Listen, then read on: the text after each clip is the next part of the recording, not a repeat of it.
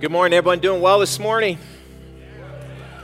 Oh boy, everyone doing well this morning? hey, we'd like to welcome those that are watching through live stream today. excited that you're joining in with us too, and uh, hopefully you come and worship with here with us. Uh, today we're continuing the story of Ruth. Uh, it's an amazing story of redemption. Uh, I love chapter four. If we could just stay here for a while, it's a beautiful story of love. Uh, a man that's in love with a woman and wants to redeem her and is willing to love her and ransom her with love. But when you ransom with love, when you step out and pursue God, there requires a plan to unfold. The whole redemption story for us just didn't happen on its own. God had a plan. He sent his son Jesus. He ransomed us with his love at the cross. And because of that, we have an opportunity to have salvation through Jesus Christ. It's the same way with the story here that we've been walking through. It's a beautiful story of, of love, it's a story of Redeemer, it's a story of a guardian Redeemer, but it requires a plan. Boaz has found out that he has a chance to redeem Ruth. And so we're going to see today he's a shrewd businessman. We're going to see today that he taps into the laws of the land, but he knew that he had a chance. Every time I read chapter 4, I always think about the movie Dumb and Dumber when, when they look at each other and they find out he looks at the girl and says, How, what, what are my odds? And his friend says, One in a million. So he says, You're saying I got a chance. When I look at this story, for me, it's like, Boaz is looking at there's someone else in line, so you're saying I have a chance, and he has a plan. It requires a plan for us to accomplish God's will. For instance, if a couple weekends ago I was able to go to Alaska and, and, and to do a men's conference with men from all parts of Alaska, from five different churches came. And we met together on Thursday, Friday, and Saturday, and I spoke in a church on Sunday morning was a great time to get to know men in Alaska and see their heartbeat for Jesus Christ. And we stayed a couple extra days. Uh, Sam Armington and, and, myself stayed a couple, and we explored, we hiked. We went to a place called Mount Marathon. You got to check that out. It's an incredible race up a mountain and then down a mountain. Uh, they come back bruised, scraped, bloody. Those of you who are Spartan people and tough mudders, that's the race for you. Nothing like it on, in USA we hiked up there and, and saw that, but we spent a day fishing. But it required a plan for us to go fishing. Imagine not having a plan to go fishing to catch a fish. Imagine us going to the harbor where we did and walking on a boat and not looking to see what the weather was, without any rain gear, without any food to eat. Imagine us, the captain saying, Hey, let's go fishing. He, he would take our boat out. There were six of us on the boat. And as we get out and he dropped his anchor and says, Let's fish and you look around, there's no fishing poles and there's no bait. And like that doesn't make sense. Like, how are we going to go fishing? How are we going to catch fish if we don't have a plan? There, we need a plan. It's the same with hunting. And imagine going hunting, you're going deer hunting, and you're going with a friend, and your friend comes to pick you up, and as he picks you up, you hop in the car and you go to the woods, and he looks at you. You walk to the woods without a gun, without a scope, without orange on, and you lean against a tree, and he's like, What are you doing? Well, I'm hunting. No, no you're not. You're standing. You need a plan in order to play out God's will. Let me give you a, a backstory here. When we were fishing in Alaska, it was one of the most it was one of the neatest experiences I've ever experienced. We were going halibut fishing, and I had never been halibut fishing in my life. So I read a little bit, but you go there and they put a three pound weight on a line, and then you stand on the side of the boat and it, you let it touch the bottom, and so it drops to the bottom, and then you wait until you get a hit on the line. And it's not like bass fishing or bluegill. When you get a, a, a bite, you, you yank back and you try to set the hook, it sets the hook. So as I'm standing there, there were six of us on this boat. We're driving out into the middle of, of, of, the bay and we get out there and no kidding you five minutes in one guy caught a fish. He brought it in. It was a nice sized halibut and he brought it in. And then there was a, a, a son and a daughter who were married, and he happened to be a pastor in Boston, which was incredible. We've been keeping in contact. God providentially brought us together. His mom and dad were there. And so you had a grandmother and a grandfather, and then Sam Armington and I. So he catches a fish, and then the, the, the daughter catches one, and, and, and then grandma catches one and brings it in. And I'm standing there. Here's what I'm thinking man, am I going to catch a fish? Just, you know what I mean by that. And I'm standing there, and then the, the, other pastor caught one. It's like, wow, he's a pastor. I should catch one too. And he catches one, and then Sam catches one, and we're standing there, and I watched them reeling in. And one of them was a struggle to bring in, and he was working hard to bring it in, and, and it was, I don't know, it was two and a half feet or so. And so I'm standing there, and then, and then you can see the captain. He's kind of walking over towards me. He wants to help this guy who can't catch fish. And it's like, man, it's doing a lot for my identity right now, you know, just and I remember praying before I left, Lord, I'd love to catch a fish at least three foot or longer. Just give me a fish. I want to have one of those pitchers, God. Just want one of those pitchers. And, and at that point, I was praying, God, just give me a bite. Like, just give me a bite. And it was going on. Everyone on the fish, on the boat caught a fish except for me. And we're like an hour into this fishing journey. And so I'm standing there, and everything about me is thinking, man, I'm doing the right stuff. And finally, a, a hook came, and, or a bite came, and on the other end was this fish. And so I began winding this fish in, I kid you not, and it was hard. Like I'm telling you, it was hard. And I was thinking, am I this weak? I just watched grandma catch one. She brought it in. and I'm thinking, if that fish comes in, it's only this big, I quit. I'm serious. That, that's the other side of my mind. There it is. That's me.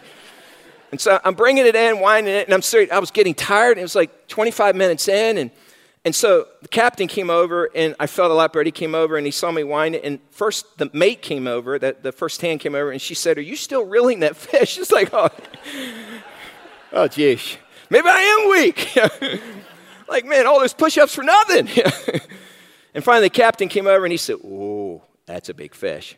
It's like, maybe it is a big fish. And, and so wound it in, and, and, short story is this fish came in, and it, it, it and you know what's like in water. That thing looked like it was 10 feet long. I was like, holy cow. And, and he brought it in, and he had to get this gaff and bring it in, and it was five and a half feet. Like it, it was a big fish. Um, all that to say is, imagine me going there and going fishing without poles and without uh, rain gear and, and without bait. And, and we need a plan to ransom.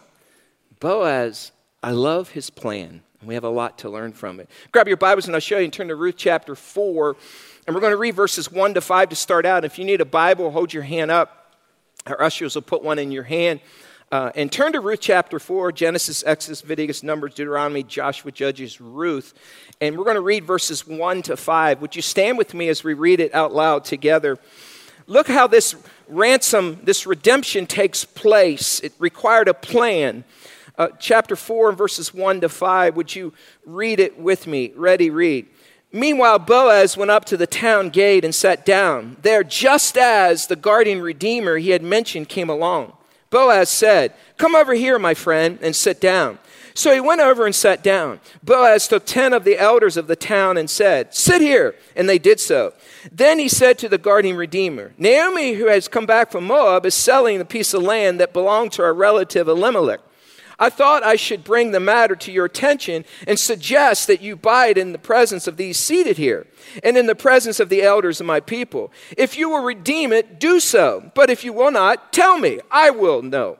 For no one has the right to do it except you. I am next in line. I will redeem it, he said. Then Boaz said, On the day you buy the land from Naomi, you also acquire Ruth the Moabite, the dead man's widow, in order to maintain the name of the dead with his property. You may have, find, you may have a seat. Love finds a way. Back up, just, I love Naomi's assessment of Boaz, she looked at him and knew that he was a man on a mission. Just look at the last verse of chapter 3 and verse 18 that we looked at last week. These were her words when Ruth came back with all kinds of supplies. In verse 18, it says, Then Naomi said, Wait, my daughter, until you find out what happens, for the man will not rest until the matter is what today? What's it say? Settled today. I get the picture that Boaz has a plan. Why? Because he took 10 elders with him. Like he just didn't go to the city gate and he just didn't w- take a walk. He went to the city gate because at the city gate, that's where the judicial matters were held.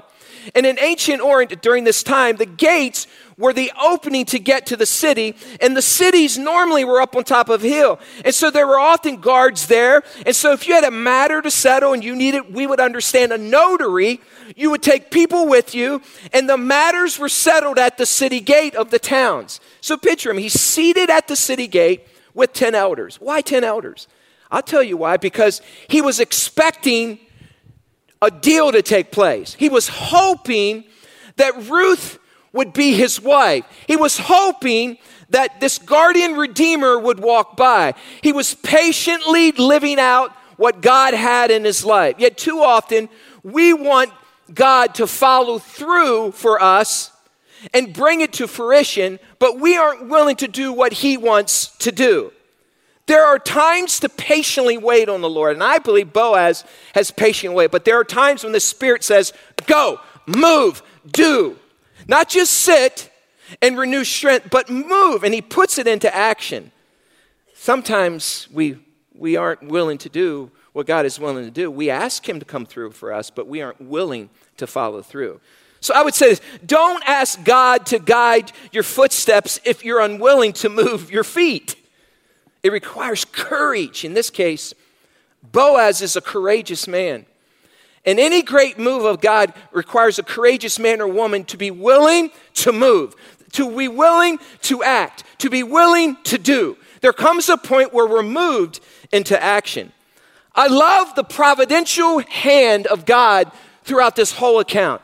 Look at chapter 4 and verse 1 again. These words capture it so well. It says, verse 1 Meanwhile, Boaz went up to the town gate and sat down there. What's the next two words? Just as it says, the guardian redeemer came by. That's God's providence showing up. However, keep in mind this the only way the just as took place is because Boaz moved his feet and had a plan of action. He was moving to chase his dream, he was going after his love. He wanted to see this take place. He wanted to see whether or not this next in line guardian redeemer would have a chance. So he's moving in action. The providence of God unfolded as his feet moved to the destination of his dream. And it should be no surprise that God, who supernaturally created the universe, should choose at times to supernaturally intervene it for us. Amen? There are moments where God just steps in. We shouldn't be surprised by it. There's this sense of God, you are able. God, you can do anything. And I picture Boaz kind of having that heart that morning. I'm going to move to where this guardian redeemer would be. You see, he was expecting a miracle. That's hope and faith in action. His confidence in God was oozing all over the place. Let me just pull away. Do you live with that kind of sense of expectancy with God? Is your prayer life that way? Lord, I believe. God, I thank you in advance. God, you are able. God, you can do immeasurably more, exceedingly more than what we are asking or imagining. Do you live with that sense of expectancy over this sickness that has been in your family?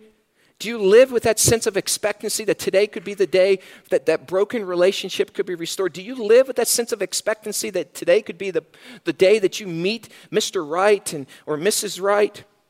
Do you have that sense that this could be the day?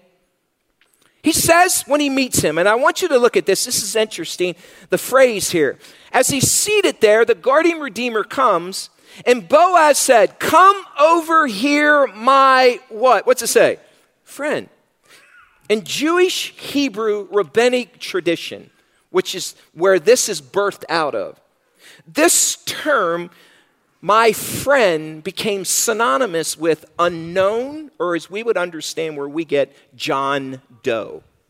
And so during this time, when Jewish rabbis or, or Hebrew children would say, my friend, it's like, unknown, John Doe. He never gives the name of this guardian redeemer that's in line. Let me briefly share a little more because it's important in regards to guardian redeemers to understand why Boaz couldn't and why this and why. Have you ever wondered, like it's been going, how come Naomi just didn't get the land? Like, why does someone else get the land? Like, how come Ruth doesn't get the land from her husband. Like, have you ever wondered, like, how come all these other people can redeem it, but Naomi can't? She was the wife of Elimelech, and why can't Ruth get it when she's the wife? Well, let me give you some customs and laws of the day. According to the law of this time, land was passed down from the father to a son first. Or if there wasn't a son, it went to the guardian redeemer. Properly, property could pass from father to daughter, listen to me, if there was no son, it could pass. So, if there was no son, then property could go from dad, from Jim, to Hannah, and not to Josh or Isaiah. But the law did not make specific provision for a husband to his wife. So, Elimelech, this land that's available is his. He dies, it goes to Mahlon. Mahlon, it bypassed Naomi and went to Mahlon because he was a son. Mahlon dies, who's married to Ruth. It bypasses her because it doesn't go to a wife. And since there's no sons, then the land of Elimelech is available to a guardian redeemer who is John Doe, the unknown that's here. That's why Naomi and Ruth were widows. That's why they had to stand in the food lines. That's why they stood at the window day after day looking for food and gleaning. Because they couldn't, by law, take and have this land. But if a guardian redeemer came in and was willing to marry his brother's widow, then she would not only have a husband, but she would have the property too. So look what unpacks here again. Look at verse 4. It says this I thought I should bring the matter to your attention, Boaz said, and suggest that you buy it in the presence of these seated here, and in the presence of the elders of my people. If you will redeem it, do so. But if you will not, tell me so I will know. For no one has the right to do it except you, and I am next in line. So, Mr. Unknown, John Doe, my friend says, I will what? It. What does he say? Now keep in mind here, whose name is never mentioned up to this point? Ruth. Boaz has no mention of Ruth. He makes no mention by the way, he was a shrewd businessman. We're supposed to be as shrewd as serpents and as innocent as doves. There's nothing wrong with being a shrewd businessman. Very shrewd businessman here. And so he looks at this John Doe and he says, Hey, Naomi has just come back from Moab. And so this guardian redeemer's thinking, Oh, there's land.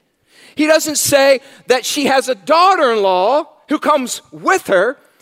And so this guardian redeemer says, I'll buy it, I'll buy it, I'll buy it, I'll buy it, I'll buy it. Then Boaz says this On the day you buy the land from Naomi, you also acquire who? Ruth, the Moabite. Like, whoa, wait a minute. This guardian redeemer, John Doe, the unknown, my friend guy, he knew the laws of the land. And the laws of the land were that a Moabite wasn't supposed to be sitting in Grace Community Church for 400 years. And that meant, you see, Boaz never says, and by the way, when Ruth was coming back to Bethlehem, she had this conversion experience on the road, her road to Damascus. And she said that, that her God would be the same God as Naomi, and that her people would be the same people as Naomi, and she would die with Naomi. He never brings that to the tension. All she all he says is, by the way, if you take the land, remember, you get the Moabite, you get the devil worshiper, and she comes along with it. Shrewd businessman. Very, very. And then it says this. Watch what happens to the guardian redeemer. The guardian redeemer says then, in verse 6 Then I cannot redeem it because I might endanger my own estate. You redeem it yourself. I cannot do it. Why? Like, have you ever wondered how it would endanger his estate? Like, how could getting a wife and Ruth and a mother in law, who was bitter, by the way, how could that endanger your state? Got to come back to customs and laws during this time. You see, the firstborn son would legally be Mahlon's son. Now, let me back up because some of you haven't been here for the whole journey. Mahlon was Ruth's husband. Sick. Remember sick and sicker? Mahlon and Chilion, the Hebrew names. Now you have Boaz, which means strong man. You see, when you, as the guardian redeemer, married the widow left behind, then your first son would, by law, become the son of Mahlon legally. And know what that means? What happens in, when you redeem something? When the land is now given when you die, it goes to the son. So, this, my friend John Doe unknown is saying that means this that it, when I die, that the property is going to go to the son that Ruth and I have and not to the family that I have now. I don't want anything to do with this. See, Boaz saw Ruth as a princess. John Doe saw her as a problem. Boaz loved her and was willing to do whatever he could to have her as his own. You see, those who leave everything in God's hands will eventually see God's hand in everything they have. And this is the picture. By law, he's doing what he can but he's trusting God that this is going to be better than what he could ever imagine. And he's going to marry Ruth and he's going to possess the land. In his mind, it's okay if the, if the land is passed down to Mahlon because he's following the laws of the land and he is a godly, strong man. Redemption always overcomes setbacks in our lives. Always. That's what Jesus has done for us. So, Ruth, or Boaz says, I will do it. Look, now, verse 7. Now, let me help you here. In your Bible and my Bible, there are parentheses. And in parentheses, it's, it's like if you're reading a book. And as you're reading this book, there's a footnote. You know, a footnote like it says one or two or three. And then what do you do with the footnote? You either go down to the bottom of the page and you read the one and you read what it says, or you go back to the back of the chapter of the book, and the, depending what chapter you're in, the back of the book, and you follow down chapter seven, footnote number four, and you read this. That's what this is like. It's, it's the original inspired word of God, but it's much like a footnote. So we're walking through, bam, footnote. And here's the footnote, verse seven. Now, in earlier times in Israel, for the redemption and transfer of property to become final, one party took off his what? What's it say? and gave it to the other. This was the method of legalizing transactions in Israel. Well, let me show you what I mean. Turn back to Deuteronomy chapter 25 and just a few books back, and, and I'm going to show you some laws of the land because it's important to understand the, the cultural customs and laws, and praise God that we don't have to live under these laws anymore when Jesus came. Amen to that. Deuteronomy chapter 25. Let me just show you some of the laws of the land. Look what it says in verse 7 of Deuteronomy 25. It says, However, if a man does not want to marry his brother's wife, she shall go to the elders at the town gate and say, My husband's brother refuses to carry on his brother's name in Israel. He will not fulfill the duty of a brother in law to me. Then the elders of his town shall summon him and talk to him. If he persists in saying, I do not want to marry her, his brother's widow shall go, look at it, his brother's widow shall go up to him in the presence of the elder, take off one of his sandals, and what in his face? How would you like that, huh?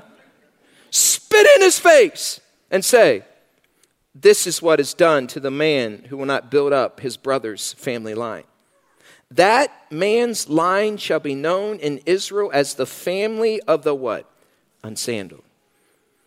Now, let me give you context here to if you do want to follow through. So Boaz sees that the guardian redeemer says, No, I don't want Naomi and her property because Ruth comes along. I got a devil worshiper, the person that worshiped the god of Chemosh. We don't want Moabites, because for, for years and years and years, our family, we understand, will, will be cursed.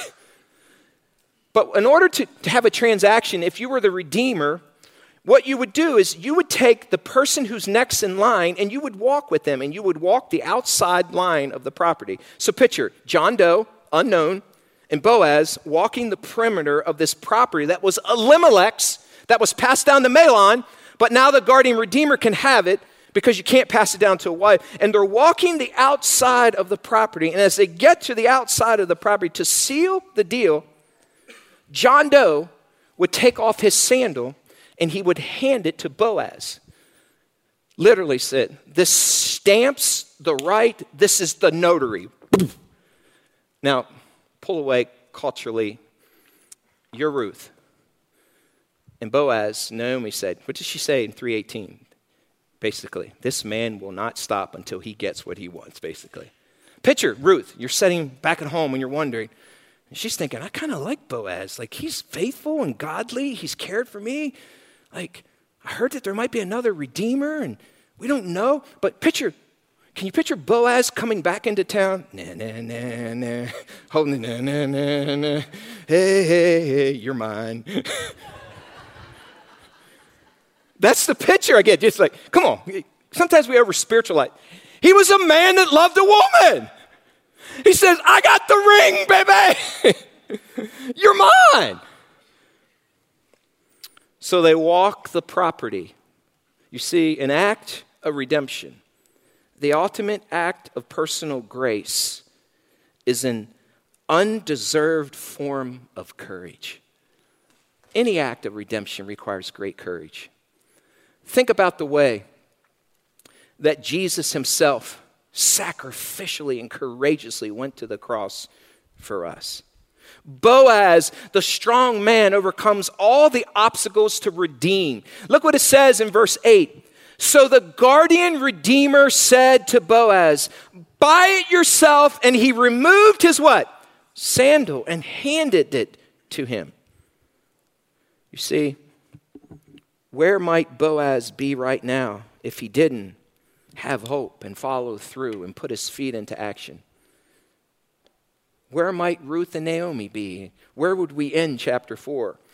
Well, I believe that Ruth and Naomi would have been spent their nights lonely playing bingo, and the line of Christ would never have Boaz and Ruth and Obed and Jesse and David and Jesus. I wonder how much impact you and I are having on the future generations because of our faith, our hope, our plans, our walks. The decisions we are making today will impact generations to come. Now, this was 3,000 years ago. 1,000 years later, because of this decision for Boaz, Jesus Christ would be born in Bethlehem. Sometimes we get so locked into thinking like this year and this moment and this hardship that we're facing. This is the hardest year of my life and hardest day of my life. And, and we lose perspective that the decisions that you and I are making right now in our families will impact thousands of generations to come. And literally, this decision that Boaz is making to redeem would ultimately usher in the line of Jesus Christ. Let me show what I mean. Turn to, keep your finger here and turn to Exodus chapter 20. We often gloss over the positive side of how our lives impact the future generations. We're very familiar that the sins of a father will be passed down and the children will be punished for the third and fourth generation. But verse 6 says this in Exodus chapter 20 But showing love to a thousand generations of those who love me and keep my commandments. You ever think about that? Sometimes we get locked into our world, our whatever the years are, and say, man, this is my life. Listen, this isn't all of your life. Your life is impacted forever and ever and ever and ever and ever based on the decisions that you make today. You and I have an opportunity to pass on godliness and faithfulness and a blessing for a thousand generations to come. And people can look back and say, wow, I'm grateful for my great, great, great, great, great, great grandfather. The best is yet to come. And look at verse 9. So Boaz redeems. And verse 9 says Then Boaz announced to the elders and all the people, Today you are my witnesses that I have brought, bought from Naomi all the property of Elimelech Chilion and Mahlon. Remember? God is my king, sick and sicker. I have also acquired from Ruth the Moabite. I've also acquired her, Mahlon's widow, as my what? In order to maintain the name of the dead with his property, so that his name will not disappear from among his family or from his hometown. Today, you are my witnesses. You see, the best is yet to come. Mahlon didn't leave a plan for his wife. Elimelech took his family from, his wife from, the surroundings of their small group, their church, and lived away from God in the land of Moab for 10 years. But now this man inserts himself and redeems the mess. I love that because it's a picture of Jesus Christ. You see, God's ability to clean things up is greater than our ability to mess things up. Man, that should be good news to you and me today. It, it matters not what we've done, what we will do. God's ability and His grace is more than able to clean up our messes. You see, his, your mess can become His message. Boaz is a nobleman and a man of good standing. He carries the legacy of the, of, the, of the dead man and now begins a new legacy. Seriously, talk about legacy here. The line of Jesus Christ is about to come from this man stepping up and doing the right thing. I'll say it again Boaz saw Ruth as a princess, the unknown man saw her as a problem. I've often thought about this through the years when I think about redemption. And I have a stepfather that was a Boaz. I look back on my life and I think that, you see, when my dad, my stepfather, met my mom, she was divorced, unsaved, with four children that's a hard road to look ahead of and say, man, I'm going to marry a woman with four kids.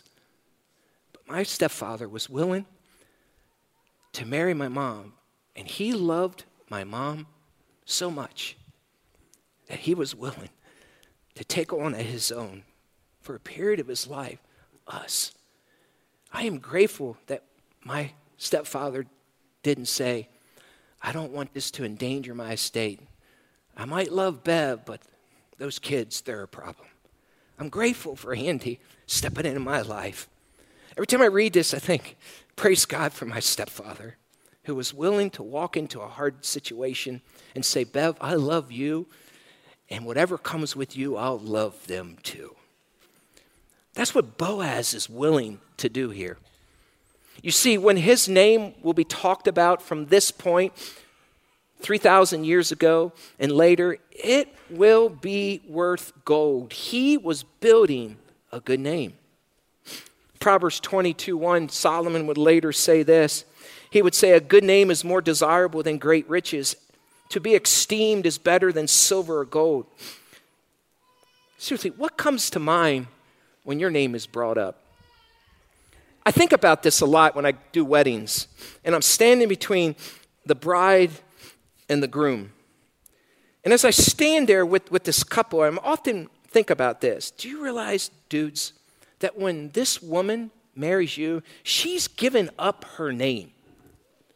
And if you've passed down godliness and faithfulness, and, and that name is a good name, known in the community, known for years, she carries that to the altar.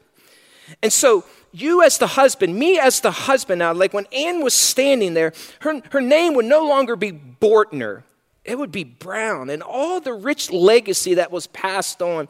Now, when people would see her in public, she would be Anne Brown. Women give up their names to carry your name. What kind of name are you passing on to her? What kind of name? Is it still a name of faithfulness? And when I stand there, I want to look at dude and say, listen, dude, this bride has brought a good name here. She's had a faithful dad and a faithful mom and a faithful family. What are you offering her in place of that name?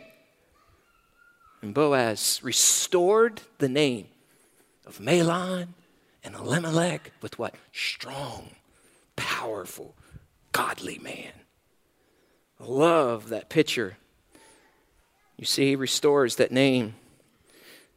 What comes up to mind when you think of some of these names? Tebow, Graham, Madoff, Nixon, Lincoln. What are the things that come to mind when they speak your name? You see, your name carries value. Ladies, a man without God is a man you can live without. no matter how much you feel for him, and no matter how much your heart flutters in your chest, listen to me, ladies. A man without God is a man you can live without. verse 11, watch what happens in verse 11. It says, Then the elders and all the people at the gate said, We are witnesses. May the Lord make the woman who is coming into your home like Rachel and Leah, who together built up the family of Israel. May you have standing in Ephratah and be famous in Bethlehem. Have you ever wondered why it was Leah? Do you know the story of Leah? Leah was barren. And finally, God allowed her to have a, a child. And, and through one of her children, guess what his name was? His name was Judah. And why is that significant? Because if you look at Revelation 5 5, Jesus is the lion of the tribe of Judah. And he says, May your name, may you have the same blessing as Leah. You see, as we look at this context, most believe, commentators and scholars, that when Ruth was married to Mahlon, she was married potentially anywhere from, from, from five to 10 years. And during that period, she was most likely barren because you ultimately would try to have a child. And so she had no child. It's, but now she gets married to Boaz. And he says, May you be like Leah, who was barren but gave birth to Judah. And by the way, she was like Leah because from her line came Obed, and from Obed came Jesse, and from Jesse came Jesus or David, and through David's line came Jesus Christ. God can redeem. In chapter 1, prayer plays such a big part. Chapter 2, prayer plays such a big part. Chapter 3, prayer plays such a big part. Of chapter 4, prayer plays such a big part in this whole redemption story. Chapter 1, Naomi prayed that Ruth would find a husband, and here he is. Chapter 2, prayed that Boaz would be blessed, and now he is. Chapter 3 prayed that Ruth would be blessed, and now she is. Chapter 4 prayed that a baby would come and be conceived, and we will see that the baby comes. The great hope we find in the Christian faith is that God is not us. I'm so grateful. I'm grateful for my friends, and I'm grateful for my wife and, and our children. I'm grateful for our elders here at Grace, and I'm grateful for our staff, and I'm grateful for you. And I'm grateful for Christians and brothers and sisters that will pray for me. But let me say this if all I had was you and all you had with me, we would be lost. I'm grateful that when we go to God, He's not us. He can do far more than we can ask or imagine. That's great news in the Christian faith. And he said, May you be famous in Bethlehem. I love that verse because this story begins with a death and it ends with a birth. It begins in Bethlehem and it ends in Bethlehem. And finally, the Savior comes in Bethlehem. All these miraculous answers took place because of God's providence and prayer. Can I just ask a real personal question? Have you prayed about it as much as you have talked about it? your issue. Are you finding yourself talking about it more? Oh, can you know what's happening? This is so hard. Oh, I hope. And, and you find yourself talking, talking, talking with your husband, talking and talking, talking with your wife, instead of praying and praying with your husband and praying. Or you find yourself talking to your friend in the workplace. Yeah, this has happened to me. Yeah, I can't wait till all you do is talk about. Are you on social media? Talk, talk, talk, talk, talk. Imagine if we spend as much time praying about something as we do talking about something. We need to remind ourselves, too, when we think of redemption, that the sins we cannot forget, God cannot remember. You look back at the story like it was a horrible mess. And God just cleans it up. And we're so prone to remember our sins, and God is saying, No, I choose not even to remember them anymore. I will restore from the ashes of that brokenness life. You see, when God looks at you and me, praise God for this, He sees the righteousness of Jesus Christ on us. You see, the gospel effect on your life didn't stop at salvation, it continues. So, what can we walk away? What are some truths and principles that we can wrap up this with? Here's just a few for me. Your current circumstances are part of your redemption story. Listen, live with it, own it, trust God. It's in our those moments that we we shape and God shapes us and forms us. Keep this in mind. God is working providentially behind the scenes for you. Verse 1 Just as the kinsman redeemer came by, it's not luck that this guy walked by John Doe. It was the providential hand of God. And God is working behind.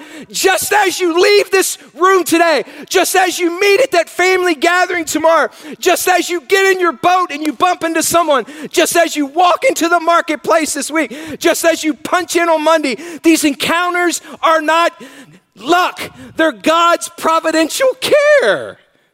And you got to believe it. You see, we can cling to this promise that the God of Israel is a good God.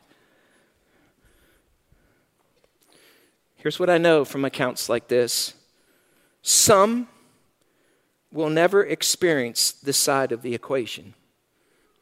They read reports of God coming through in big ways. They just give up way too soon in the process and they miss out on the miracle of God. Trust Him. Don't forfeit your miracle by bailing out too soon. God is madly in love with you. So, in the words of a psalmist, don't let your hearts be troubled. Hold your head high. Be strong. Remember where your help comes from. Your help comes from the Redeemer, our great God. Oh, Lord, help us today. I pray, God, that we would not just sing the song as just words, just another anthem to wrap up our services. And I pray that those watching via the internet would take these truths to wherever they're at. And God, I pray that we declare these as truth and we would hold tightly that you, God, can do far more than we ever ask or imagine. In Jesus' name, amen.